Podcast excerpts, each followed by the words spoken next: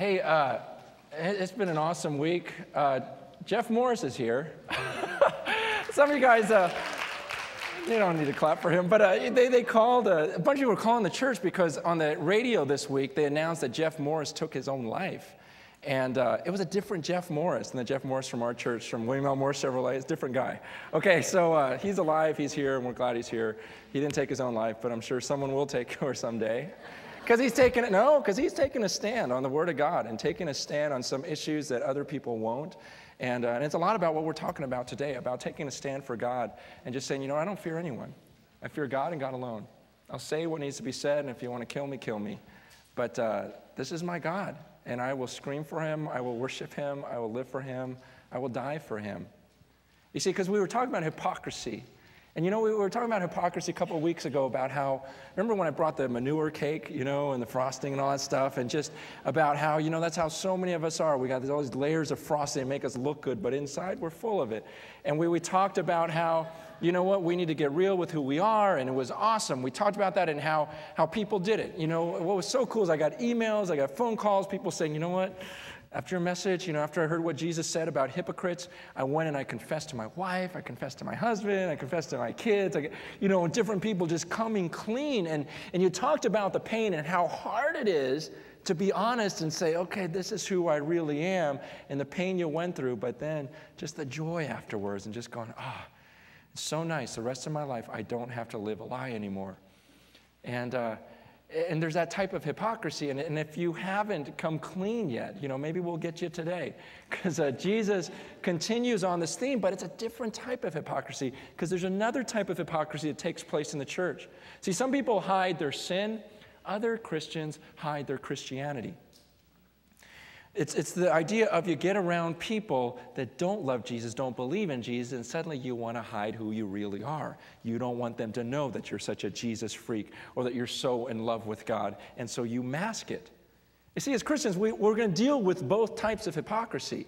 We'll come to a place like this and we'll want to pretend that we've got our lives all together so we're not rejected by Christians. But then when we're out in the world and we're amongst you know, unchristian, non-Christian people, then we'll want to pretend that we're not really Christians or that, well, I don't really love God that much. I'm not crazy about And we try to hide it and we don't want to say anything. And so this is kind of what Jesus is dealing with this time with his disciples, saying, you know what, you guys, make sure you're not a hypocrite. Just, just speak out. Say who you really are. See, in, uh, in Luke chapter 11, remember, he's confronting the Pharisees and he gets in their face. He just reams them because they're so fake. But then in chapter 12, verse 1, it says, Meanwhile, so as that's going on, it says, A crowd of many thousands gathered, so that they were trampling on one another. And Jesus began first to speak to his disciples, saying, Be on your guard against the yeast of the Pharisees, which is hypocrisy. Okay, so, so, I want you to picture this. Jesus confronting the Pharisees, and then after that, it says a crowd gathered were thousands of people, and this isn't a normal crowd. This is not a crowd that just politely came up and sat down and says, What's he going to say? It says that they were trampling on one another. Have you ever been in a crowd of people where it's just wall to wall people and they're in a rush to get somewhere to where you feel like, I can't trip? If I trip, I die. They'll just run right over. You ever been in like a sporting event or a concert where it's really that environment, you're fearing for your life? I mean, that's the picture the Bible is giving of people coming to speak to Jesus. I mean, coming to see. Why? Because they heard of this miracle that was authentic. They heard of something, that they're going, no way, and people start rushing. It would be, it would be like if, if today, if we heard today on the news that someone went up to like Christopher Reeves, you know, Superman, and touched him and said, walk again. And he got up and he was fine. I mean, could you imagine? Everyone would be like, who is this guy? But then let's say that guy goes a step further and starts rebuking all the religious leaders in the world and gets in all their faces. It's like, who is this guy? See that? And so everyone just comes piling in, thousands to where they're trampling on one another, the Bible says, coming to hear Jesus. And Jesus, the first thing he does is he turns to his disciples he turns first to his disciples. Before he addresses the crowd, he turns to the disciples and says, You guys, be on your guard against the yeast of the Pharisees, which is hypocrisy. He just reamed the, the Pharisees for what they were doing. Then he tells his disciples, You guys, be careful. Don't get caught up in that. See, and that's his words to us. Don't get caught up in the yeast of the Pharisees, which is hypocrisy. He calls it yeast. You guys know what yeast is. Yeast is the little packet you buy and you, you put it in, in, a, in dough. And the thing about yeast is you can't just put yeast in a little part of the dough, can you? If you say, well, you know, I put yeast in this part of the lump, but the rest of it isn't, you know, doesn't have any. That's not the way it works. The whole point of yeast is that it spreads. You, you can't keep it in one area of the dough, it spreads to the whole thing. And that's what Jesus says about hypocrisy. See, you can't just, you can't just have one lie in your life. It doesn't happen. Once it's okay for you to lie that one time, it's going to spread to all the other areas of your life. You got to cover up that lie. You, pretty soon it's a habit of lying, and it's going to spread into all of your life. You either decide to get the yeast out completely, don't put any yeast in, or but once you let it settle in there, it's going to spread throughout all of you. And he's telling his disciples, don't get caught up in this hypocrisy, this whole fake thing. You see, because it's easy, it's easy, it's, it's just like contagious. You know, if everyone at work is lying about something, you know, everyone cheats on this, everyone does this, it's just so much easier to go, well, you know, everyone's doing it. And Jesus saying, hey, you disciples, be on your guard. I know this is the example you had, these religious leaders that were always fake, that said one thing and did another. He goes, but don't you get caught up in that. It's contagious. It's a yeast. It'll take you over. Beware of it. Be on your guard. And then he, he, gives them a very good motivation. Verse 2, he says, There is nothing concealed that will not be disclosed. Pay attention to that. There's nothing concealed. The idea of something being concealed means it was covered on all sides. It's like when you lie. Let's face it, we've all lied okay? And there have been times when we've tried to hide something. And you know how when you're trying to hide something, you start thinking, okay, this person might find out. So you kind of cover your bases there and you talk to that person and kind of, you know, lie to them so that, okay, okay, they don't know. And you go around, you cover your sides, your bases here. Okay, they don't quite know. Okay, seems like I've got this lie contained now. No one can find out the truth of what happened because I've got it concealed now. And what Jesus says, you think you've got it concealed? He goes, there is nothing that's concealed that won't be disclosed. You can't hide. There is nothing you will be able to take with you no lie that you're going to take to the grave because God's going to expose it.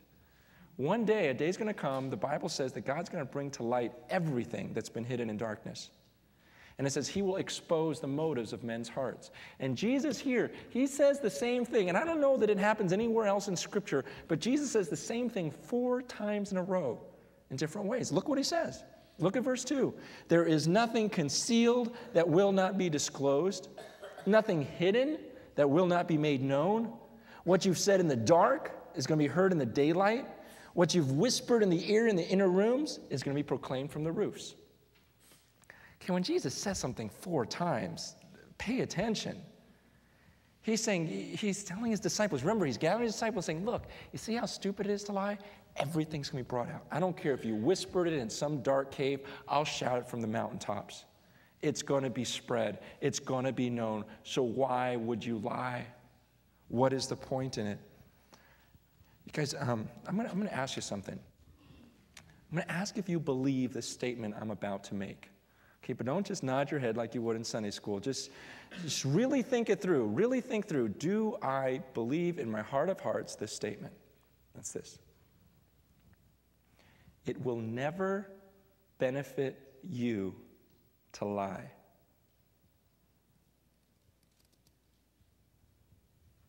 Think about it. Do you really believe that? That it'll never, be, it'll never benefit you to tell a lie?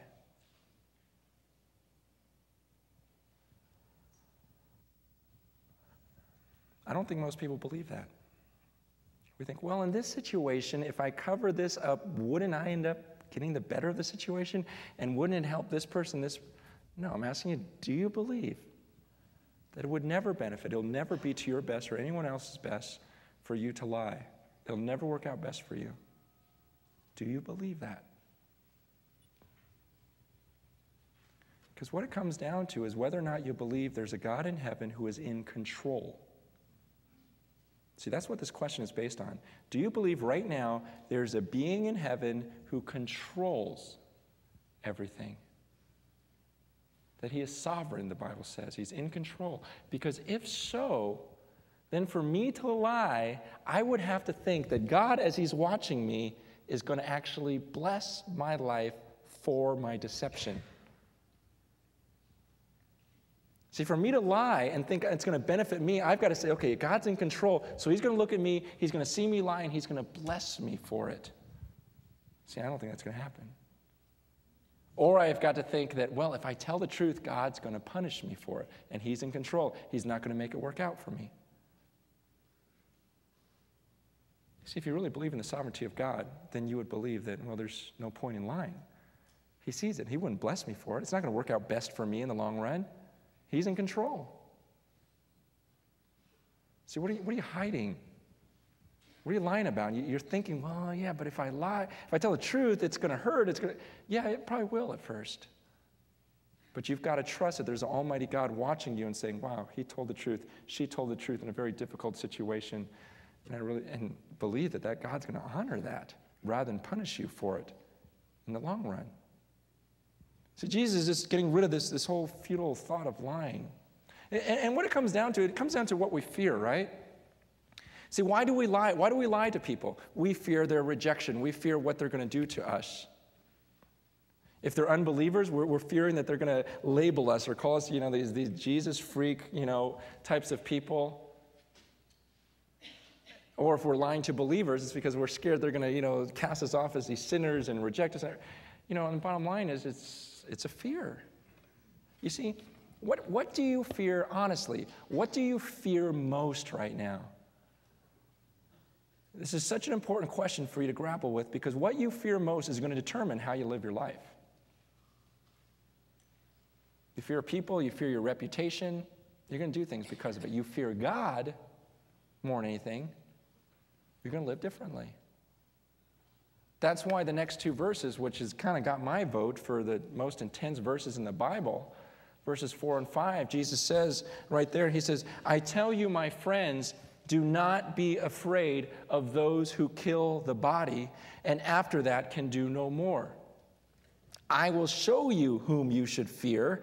Fear him who, after the killing of the body, has power to throw you into hell. Yes, I tell you, fear him.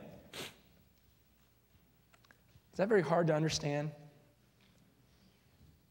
It blows me away because a lot of pastors will get to this point and go, well, when he says fear him, he doesn't really mean fear him. Uh, what? What does it mean he's going to cast you into hell? It's like, well, man, what Bible are you reading? I mean, if, if Jesus wanted to say, how, how much clearer could he make it? He's, he's telling us, and remember, this is not Jesus screaming at the Pharisees. This is Jesus gathering his disciples together before the crowd. And what does he call them in that verse? Verse 4 I tell you, my friends.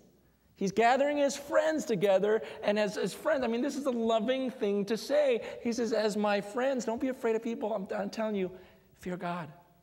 Fear the one who has the power to throw you into hell. He's telling this to his disciples to remind them look, don't you be worried about standing up for me. You say what needs to be said. Don't be afraid of these people. Be afraid of God. Do you understand that God commands us not to be afraid of people? I mean, who are you scared of right now? Whose admiration are you after?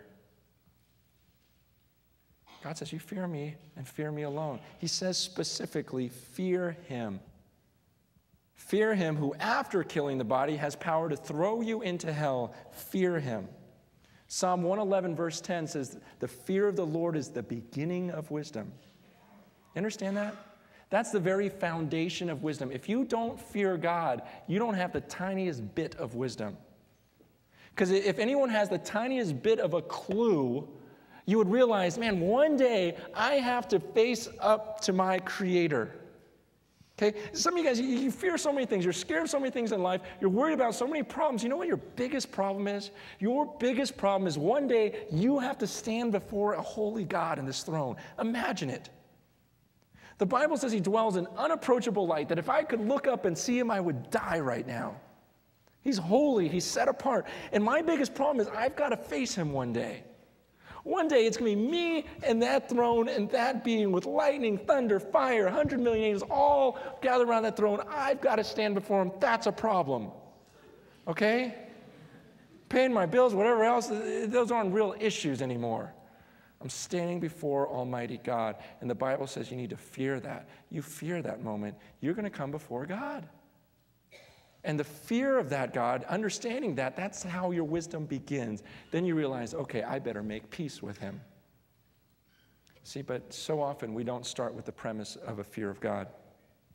And that's why you have so many people, maybe some of you, you sit back in your chairs, you go, I don't know if I want to start following Jesus yet. Uh, I don't know if I want to get rid of this sin yet. You know why we do that? Because we don't fear God. There's no urgency. We think of him as this little man up there in the sky, and it's like, oh, no big deal. You know, maybe I'll do this, maybe I'll do that. Maybe he really meant it, maybe he didn't.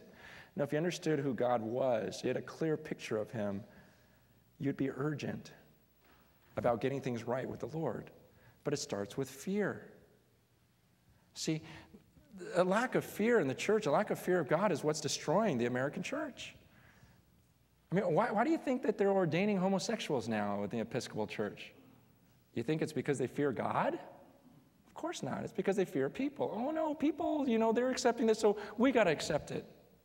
Why, why do you think so many churches have lessened their stance on divorce, sexual immorality, alcoholism, greed? You think it's because they fear God? Ooh, I really think God wants us to change his law?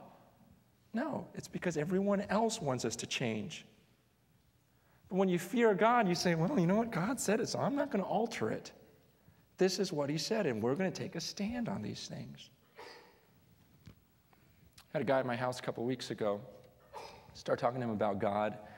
And I said, what do, you, what do you believe? And he says, Well, you know, I, I believe your Bible's inspired, this and that. But then he says this He goes, But I, you know, I mean, I have my points of disagreement. And he goes, like, I don't believe God is going to punish anyone. I don't believe in a God that punishes. And he says, I don't believe in absolute right or absolute evil. I don't believe in good or evil, right or wrong, punishment, this or that. And, and, you guys, this is the majority of the world that thinks this way. So it's not like this one individual. No one, no one wants to believe in a God that would actually punish. I mean, that, that's hard. It's hard to accept. But he went on with his philosophy and says, Well, I think at the end of our lives, God's going to look at everyone that was ever created. He created them and said, You know what? Here's some areas where you didn't live up to who you could have been, but that's all. Come on in. And uh, I said, Well, that's beautiful. That's wonderful. But here's the thing, and I, I would say this to him, and I would say this to anyone else that has created a philosophy of, of belief outside of Scripture is what I said to him is, That's fine but you better be right. Okay? You better be right. I mean, just out of concern, I said, man, because if this book is true, if the God of this Bible really does exist, you are going to have to stand before him one day. You understand that? You will stand before that God and he will look at you and he will say, Look, I reveal to you who I am. You heard it, you didn't like who I am. And so you created your own God that you were more comfortable with. And so now you and your creative mind will go to hell. I mean, I, I say that not out of as a smart, out of total concern. That man, if you create some sort of God that, that doesn't punish or this or that, then you, you're betting everything that the God of this Bible does not exist. Because God's revealed himself as he is. And he says, This is who I am. Jesus says, Look, I, he does have the power to cast you into hell. And you can argue all you want when you get there and say, Well, I didn't think he, he really meant it. You guys, there's no arguing at that point. We've got to get serious about this. The fear of God has got to be the basic, the foundation of everything we do because it, it, it leads us to, to make some pretty serious decisions. You know, when, when Jesus says that he has the power to cast you into hell, he uses the word Gehenna. Now, Gehenna was an actual place, um, and actually is the Greek translation of the Valley of Hinnom. Um, Hinnom is this, uh, is this deep ravine on the southern side of Jerusalem okay? Right, right outside the city is this deep ravine. And what they used to do at, at this valley of Hinnom is uh, back in the Old Testament, people who used to worship Baal or, or the, specifically the god Molech, is the parents would actually take their infants and throw them down into this ravine, and it was filled with fire. And they would sacrifice their children to this god Molech. And God in 2 Kings talks about how detestable that is in his sight. He hated it, you know, their practices, but it was in this valley of Hinnom. Now, later on, that same valley, that same ravine, was used as a, as a dump that's, uh, it was outside of the city, and that's where they would burn the, the dead animals and all the refuse and all the waste. And so there was a constant burning. There was always a smoldering fire in this valley of Hinnom. There was always smoke up, coming up day and night. And so it became the symbol or the word they would use as that place of eternal torment, a place where the fire would never die, Jesus says in Matthew uh, I'm sorry, in Mark, uh, I think 13. And he, he talks about how the fire never dies there, and it's this picture of an eternal punishment. And Revelation talks about where people are tortured day and night forever and ever. That's what Jesus is talking about it. There's no confusing it. And there are many people who have started new religions in the last hundred years or so to, and said, you know, we believe everything except for the hell part. And, uh, and, and we take that out, and yet, you guys, the truth is, is we, we get rid of it because people don't like it. Um, not out of a fear of God, but if we really feared God, we'd say, well, He says it's there, I say it's there. Um, this fear of God, we have to fall back on. It's like this. Those of you who are parents, some of you are kids, great. Either way, it works. You, uh, you know how, as a parent, you would love your kids to clean their room because they love you, right? And just say, Dad, I love you so much. I know how you like my room cleans. Look what I did. You know, it's like, oh, you know, and, and the truth is, is every once in a while it happens. Every once in a while you see them do something because they love you and everything else. But most of the time we go to plan B, right? Which is do it or else, you know? And the kids go and do whatever you tell them to do. Why? Because you're the parent. See, in Christianity, it's not that different. It'd be awesome if we as believers every time would think, gosh, God's done so much for me. I trust him as a father. I will be honest because he, because you know what? He's giving us these commands for my good. And I trust him, so I'm going to live according to his commands because I love him. And you guys, the truth is, is as we mature in our Christian faith, that happens more and more. But when it doesn't, we need to fall back on plan B, where God says, well, then just obey me or else. Obey me because I'm a holy God. And I'd love to tell you that, you know what, the, the reason why I do the things in my life is because I love God. I'm always motivated by love. I'm always motivated by this trust in this graceful, merciful God. But the truth is, a lot of times, I just do it because big, holy God, little man, I better just obey. You know, and that's what it comes down to a fear of the living God. As Hebrews 10:31 says, it's a terrifying thing to fall into the land into the hands of the living God. It's a terrifying thing to fall into the hands of a living God. Well, after he says this, which is, you know, absolutely very intense, and, and some of you guys, you, you hate that passage.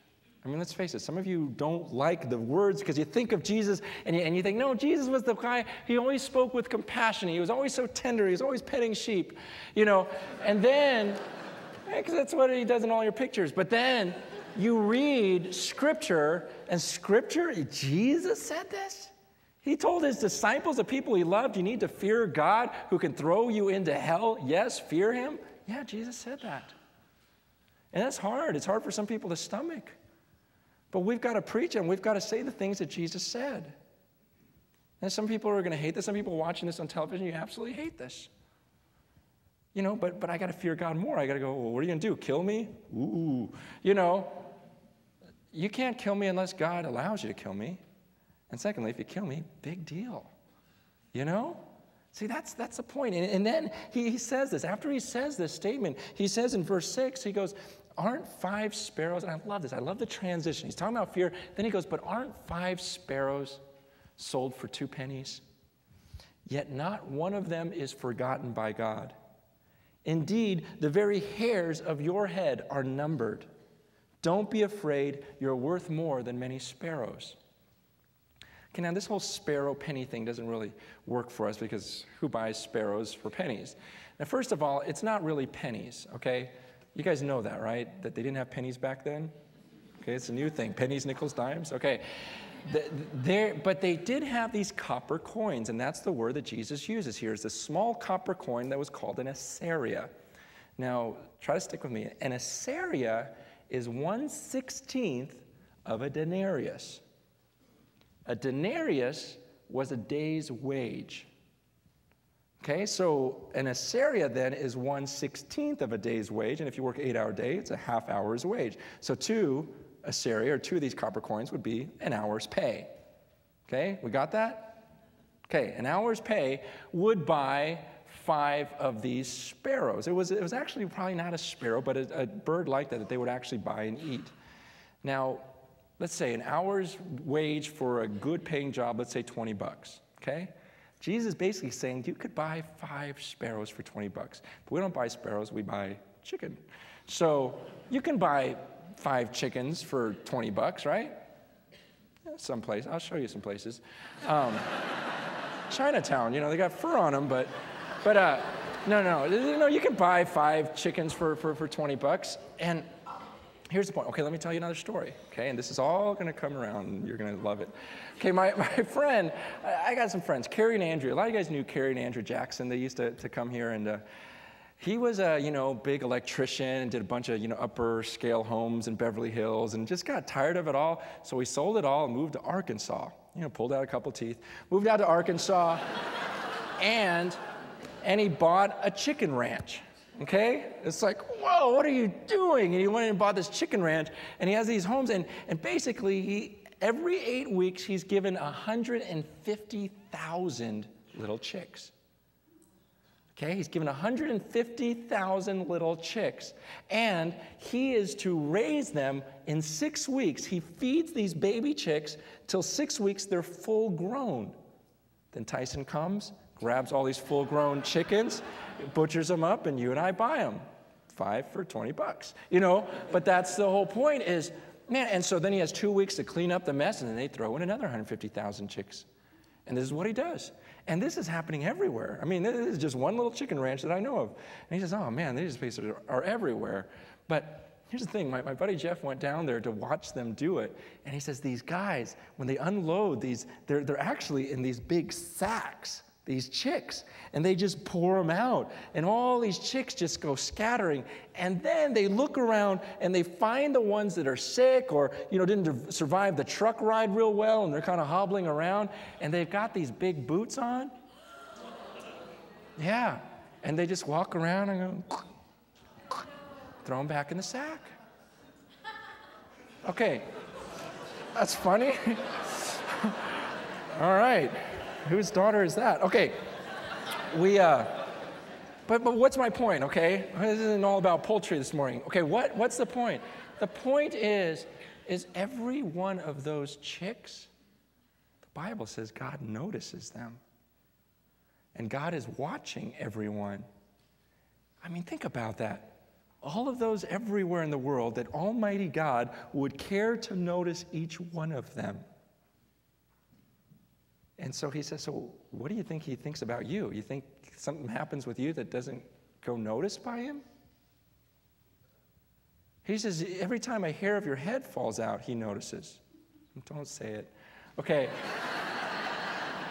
but he, he's saying, Man, he notices everything. See, it, it's an amazing, it's, it's an amazing thought. I mean, next time you go to KFC, I mean, remember I mean, have it, have it remind you of the love of God. You know, I mean, really, to think, wait, if God notices that little detail in that little chick's life, he says, man, look at yourself.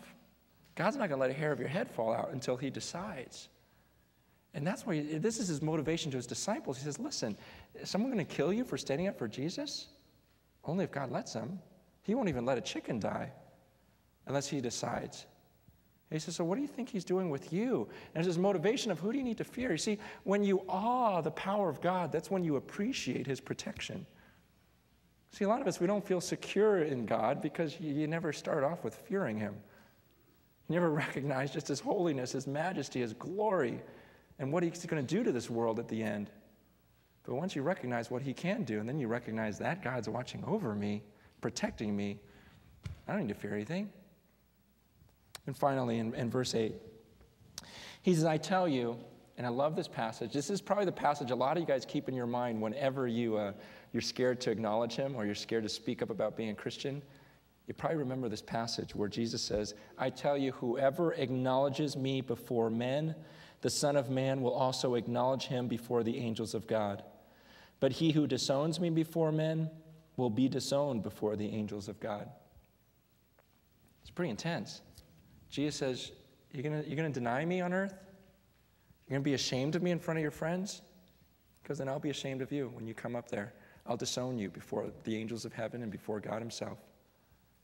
He goes, But if you speak up for me here on the earth, I'll speak up for you. And this word acknowledge, two, two things I want to say about it. One is that it was a public confession, being willing to speak up for Jesus in public. But the word itself, homologeo, in the Greek, homo meaning the same, and legeo means to speak. It, it means to speak the same. Will you speak the same things I spoke? See, Jesus said, There's a God in heaven who can send your body to hell. So I, in turn, speak the same thing and say to you, listen, there is a God in heaven, and he can send your body to hell. Jesus says, I'm the way, the truth, and the life. No one comes to Father except through me. So I say the same thing. You know what? Jesus Christ is the way, the truth, and the life. No one comes to the Father except through him. He says he's the Son of God, he died for your sins, and I'd say the same thing. He's the Son of God, he died for your sins. And you guys, I can't ever read this verse again without, uh, without thinking of Stan Gerlach. And, and some of you guys know the story. I've told this before. Stan, you, you guys remember Stan Gerlach? I mean, Stan, I just, I, I love that guy. Just a cool guy. Some guys may know John and Tammy Gerlach. They go to our church, John, Tammy, and Travis. Um, it was John's dad. And a few years ago, Stan Gerlach, he was over at, Simi Hospital, and they were doing a memorial service. And at this memorial service, people were standing up and giving eulogies. Well, Stan gets up and he decides to confess Jesus Christ in front of everyone. He just decides to tell everyone about Jesus and about how to get to heaven. He says, You know what? And this man who died, he's in heaven. I helped lead him to the Lord. And he gives this whole story and, and explains the gospel, but then he says to the people there, he looks at them and he says, Listen, you don't know when God's going to decide to take your life. And at that moment, there's nothing you'll be able to do about it. Are you ready? His daughter in law told me he said it twice. Right before he sat down, he said it again. He looks at the people and he says to them, Listen, you have no control of this. You don't know when God is going to take your life. And at that second, there's nothing you can do about it. Are you ready? Then he sat down, looks at his wife, and says, I feel this weird pain in my chest. He falls over and dies. In the middle of the memorial service, his sons, you know, trying to bring him back to life. They're doing CPR, everything else, trying to bring him back. They couldn't. Paramedics come rushing in, trying to bring him back to life. They can't. It was his time. It was exactly like he said. When God decides to take your life, there's nothing you can do about it, and you just have to be ready. I get the phone call, you know, in my office, I go rushing over to the Gerlach home, and they're just getting home. Susie, you know, his wife, comes out of the car just bawling, you know, and just sees me and just comes running over to me, just holding me, just crying, just going, My husband, he's, He's dead. He's gone. We've been married for all these years, and what's life going to be? Oh.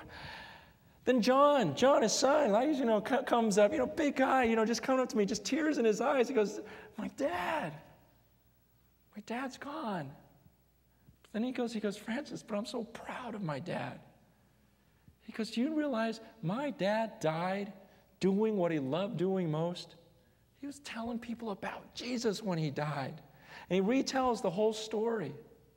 Then grandkids start coming into the house, neighbors, friends start coming in the house, and then I walk into the home. And then they say to me, they go, Francis, will you, would you address us? Would you say something to us? And you know, and I'm holding my Bible just thinking, where do I turn? You know where I ended up turning? The Holy Spirit took me to this passage. And I read it, I read it for, out of Matthew, in Matthew 10, where I said, Do you understand? Jesus says, If you will confess me before men, I'll confess you before my Father in heaven.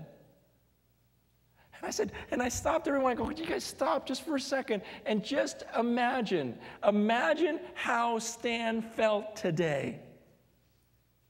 One second, he's on earth looking at a bunch of people saying, You guys, this is who Jesus Christ is. And then one second later, he's standing in heaven and he hears the voice of Jesus going, Father, this is who Stan Gerlach is. Can you imagine? I mean, I just got, I left there, I kept thinking, what would it feel like? What would it feel like to hear Jesus Christ talk about me? Confess me. I mean, what would that moment feel like? If I, if I died today and, and, you know, the first thing I hear is Jesus talking to the Father and all the holy angels saying, oh, this is Francis. He spoke up for me. He wasn't scared. Other people were saying, oh, you know, that's not a sin anymore, that's not sin anymore. No, but he, he spoke up. He told the truth about us. And I sit here right now and imagine what would that feel like to have my Lord and Savior speak about me before the angels, before his Father, to say, Francis wasn't afraid of people. Can you imagine? Just think for a second. What would that feel like? Can you imagine? Jesus said, You know, this is Joe. Joe Barsuglia, he wasn't scared. He just he said what needed to be said. This is Burke. He just said what needed to be said. He spoke up for us. I mean, what's that moment going to feel like to have Jesus speak up for me and then hear the Father go, Well done. You guys, this is what I live for. I don't know what you live for. I don't know what you want at the end. You want everyone on earth you, you want to have a great funeral and everyone on earth, you know, talk about how popular and how great you were? Or you want that? Jesus Christ giving you a reception and talking about how great you were, confessing you before the Father and the angels. Listen, it's for that reason that we don't fear people. And we live our lives in fear of God and God alone because we want His applause. We want His protection. We want security in Him and no one else. That's why people got baptized. When they got baptized, do you understand back then? That was the first thing you did as a Christian. You got baptized because you were publicly confessing, I'm not ashamed, I believe in Jesus. And at that moment, the moment they went in the water, their family looking on would ostracize them from their families. They'd lose their jobs, many times lose their lives. But they just decided, I'm going to live a life where I'm dying to my old self and I fear God and God alone now. Some of you still haven't made that decision. You've been scared to do it. And I'm just saying, man, it's because you're scared of people. You're scared rather than being scared of a holy God. And if the foundation of your faith is not a fear of the, the holy God, then you've got nothing to build upon. You can't get the rest. Because until you fear God, you can't really totally learn to love Him and understand what a sacrifice a holy God made for you when He sent His Son to die for you. It's an amazing, amazing thought when you get the whole picture.